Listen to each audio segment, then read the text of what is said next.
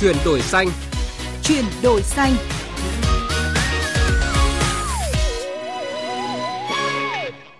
Biên tập viên Minh Khánh và Thủy Tiên xin chào quý vị thính giả của chương trình Chuyển đổi xanh.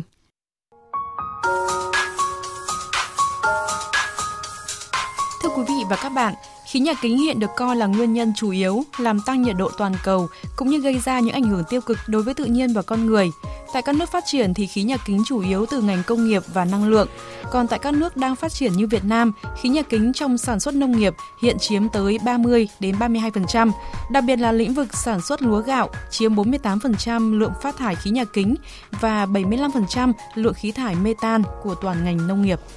Trong nỗ lực hướng tới mục tiêu tăng trưởng xanh, giảm phát thải khí nhà kính trong trồng lúa là một yêu cầu cấp bách đặt ra và đây cũng là nội dung chính của chương trình chuyển đổi xanh hôm nay.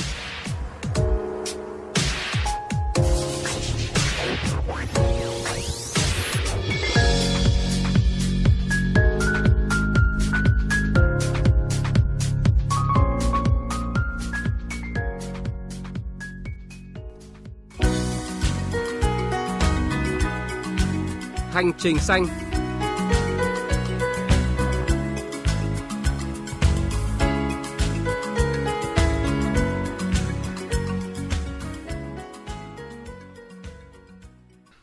quý vị, thưa các bạn, khí nhà kính là những khí có khả năng hấp thụ các bức xạ sóng dài, hồng ngoại được phản xạ từ bề mặt trái đất khi được chiếu sáng bằng ánh sáng mặt trời, sau đó phân tán nhiệt lại cho trái đất, gây nên hiệu ứng nhà kính. Trong lĩnh vực nông nghiệp, khí nhà kính tập trung chủ yếu trong bốn lĩnh vực chính bao gồm trồng lúa, chăn nuôi, quản lý đất và sử dụng phân bón. Riêng lĩnh vực trồng lúa phát thải gần 50 triệu tấn khí nhà kính mỗi năm. Có thể thấy sản xuất lúa đóng vai trò rất quan trọng về an ninh lương thực, nhưng lại là một trong những lĩnh vực gây phát thải khí nhà kính lớn nhất trong nông nghiệp. Để Việt Nam có thể thực hiện được mục tiêu đã cam kết tại hội nghị COP26, đó là trung hòa carbon vào năm 2050, thì việc làm sao vừa nâng cao hiệu quả sản xuất lúa gạo, vừa giảm phát thải khí nhà kính là một vấn đề cấp thiết. Theo nhận định của các chuyên gia nông nghiệp, các loại khí thải nhà kính trong sản xuất lúa chủ yếu gồm khí CH4, N2O và khí CO2.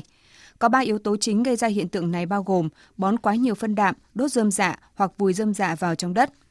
Theo giáo sư Bùi Trí Biểu, nguyên viện trưởng Viện Khoa học Kỹ thuật Nông nghiệp miền Nam, để giảm phát thải khí nhà kính, cần hạn chế tối đa những tác động tiêu cực của ba yếu tố này, đặc biệt là việc đốt rơm dạ. Để giải quyết vấn đề này, cái quản lý carbon là quan trọng nhất. Và trong cái quản lý cái carbon đó, thì hiện nay quản lý rơm rạ, đặc biệt là rơm rạ vụ hè thu, vụ thu đông là hết sức khó phải có những doanh nghiệp rất giỏi họ có những cái cách để mà làm gọi là gọi là nông nghiệp tuần hoàn đó. lấy cái đầu ra của cái cây lúa là cái phế phẩm trở thành là cái đầu vào của cái sản phẩm của họ. Thì khi nào mà có một doanh nghiệp lớn mà nó giải quyết vấn đề đó, đó thì mới làm được.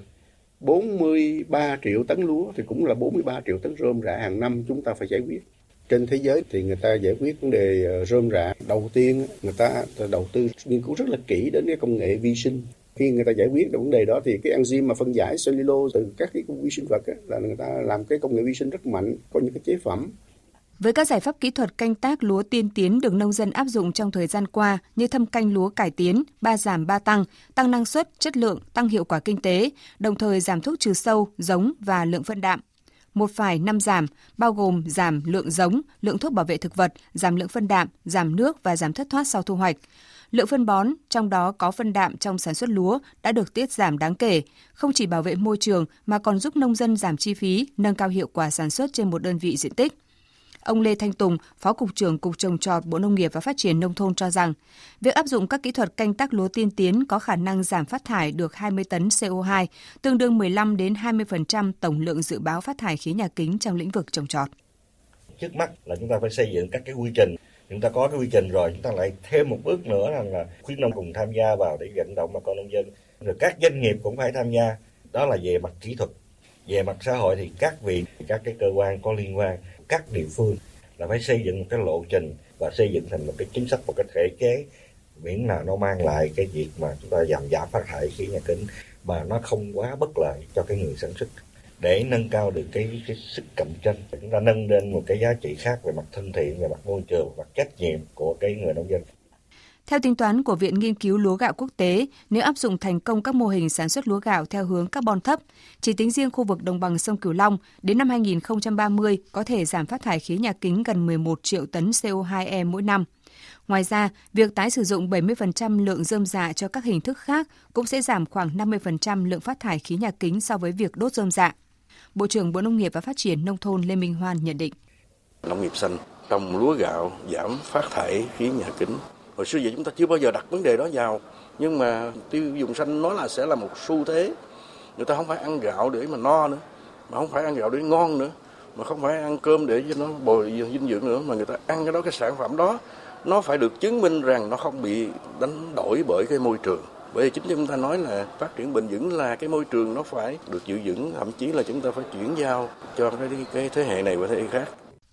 trong bối cảnh chính phủ hiện thực hóa những cam kết tại hội nghị thượng đỉnh về biến đổi khí hậu của Liên Hợp Quốc COP26, giảm phát thải khí nhà kính trong nông nghiệp, trong đó có lĩnh vực sản xuất lúa gạo, đã và đang là vấn đề đặt ra.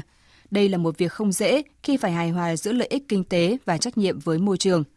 Định hướng về chính sách, xây dựng nguồn kinh phí cùng những mô hình triển khai phù hợp sẽ là những yếu tố cần và đủ để các địa phương cùng nông dân trồng lúa thực hiện thành công mục tiêu giảm phát thải khí nhà kính, đưa Việt Nam trở thành một trung tâm sản xuất nông nghiệp xanh của khu vực.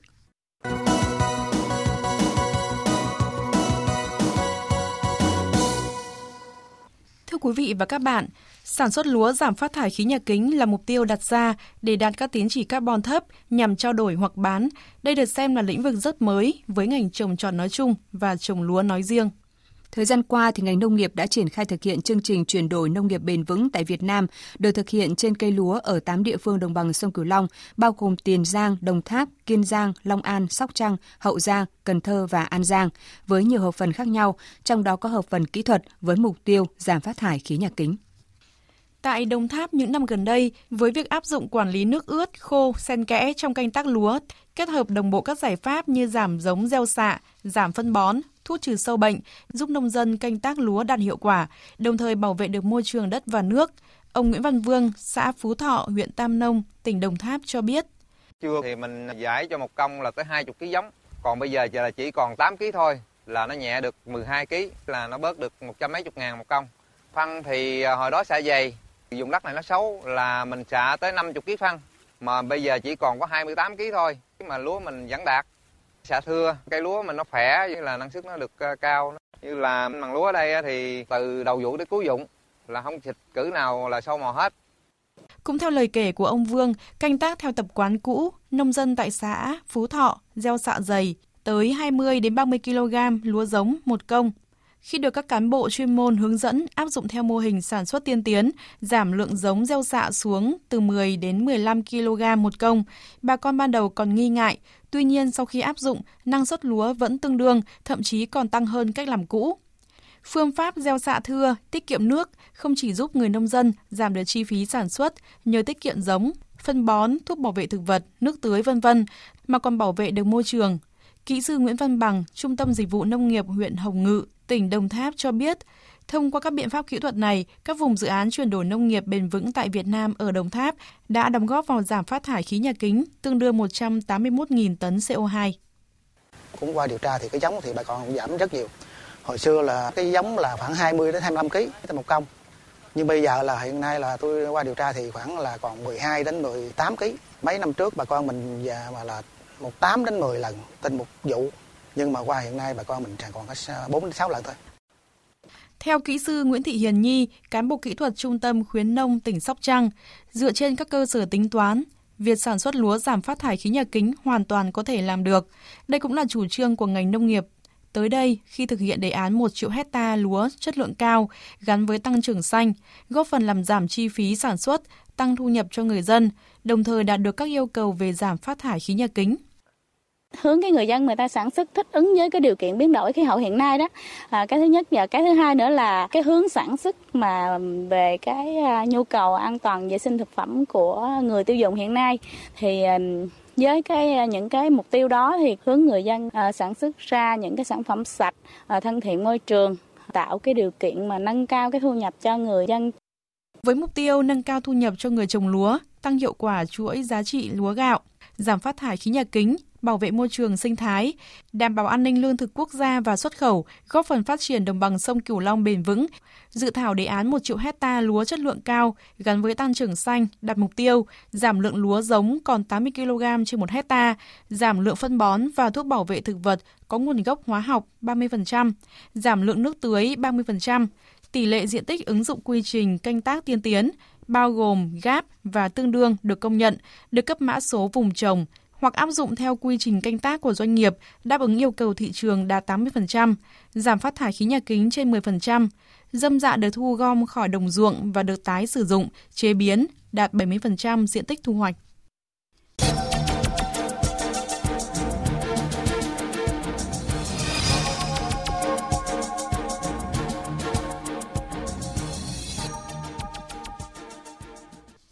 Thưa quý vị, thưa các bạn, 120 nhà sản xuất giày dép tại Bồ Đào Nha đã ký thỏa thuận đầu tiên về cắt giảm một nửa lượng khí thải vào năm 2030. Động thái này đánh dấu bước tiến lớn của ngành công nghiệp giày dép nói riêng và nền sản xuất của Bồ Đào Nha nói chung trong việc hướng tới nền kinh tế xanh.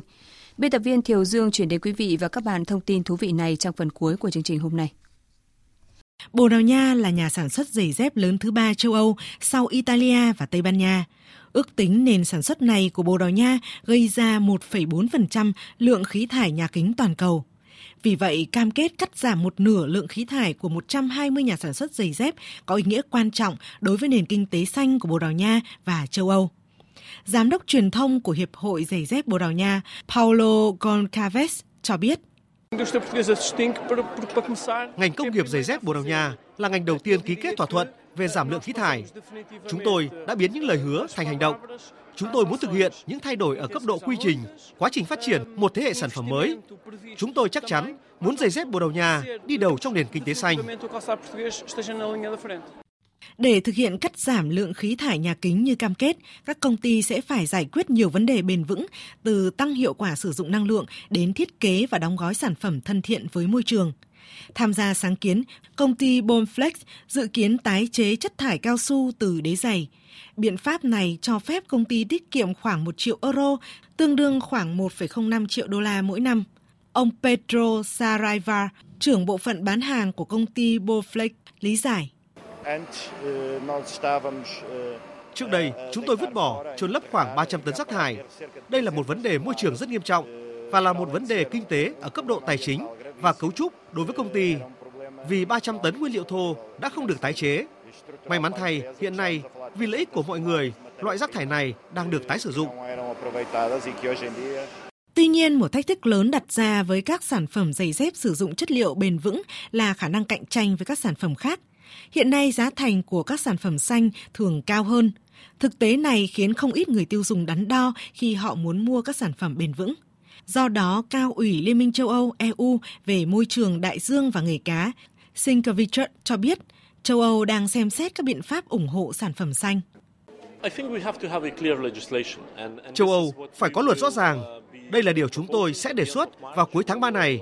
Chúng tôi sẽ có sáng kiến về tuyên bố xanh nhằm đảm bảo rằng các nhà sản xuất chỉ có thể sử dụng các nhãn được công nhận, các nhãn có hồ sơ đã qua kiểm tra. Tất cả các nhãn khác sẽ bị cấm. Thưa quý vị, thưa các bạn, theo số liệu của cơ quan môi trường châu Âu, biến đổi khí hậu đã gây ra thiệt hại kinh tế hơn 145 tỷ euro cho Liên minh châu Âu trong thập niên qua. Do đó, từ nay đến năm 2030, Liên minh châu Âu cần nỗ lực gấp đôi so với giai đoạn 1990-2020 thì mới có thể cán đích giảm 55% lượng khí thải gây hiệu ứng nhà kính – việc 120 nhà sản xuất giày dép tại Bồ Đào Nha hướng đến cắt giảm một nửa lượng khí thải vào năm 2030 đang hiện thực hóa nỗ lực bảo vệ môi trường và phát triển kinh tế xanh tại châu Âu. Và nội dung này cũng đã kết thúc chương trình chuyển đổi xanh ngày hôm nay. Biên tập viên Minh Khánh và Thủy Tiên cảm ơn quý vị và các bạn đã quan tâm lắng nghe. Xin kính chào và hẹn gặp lại.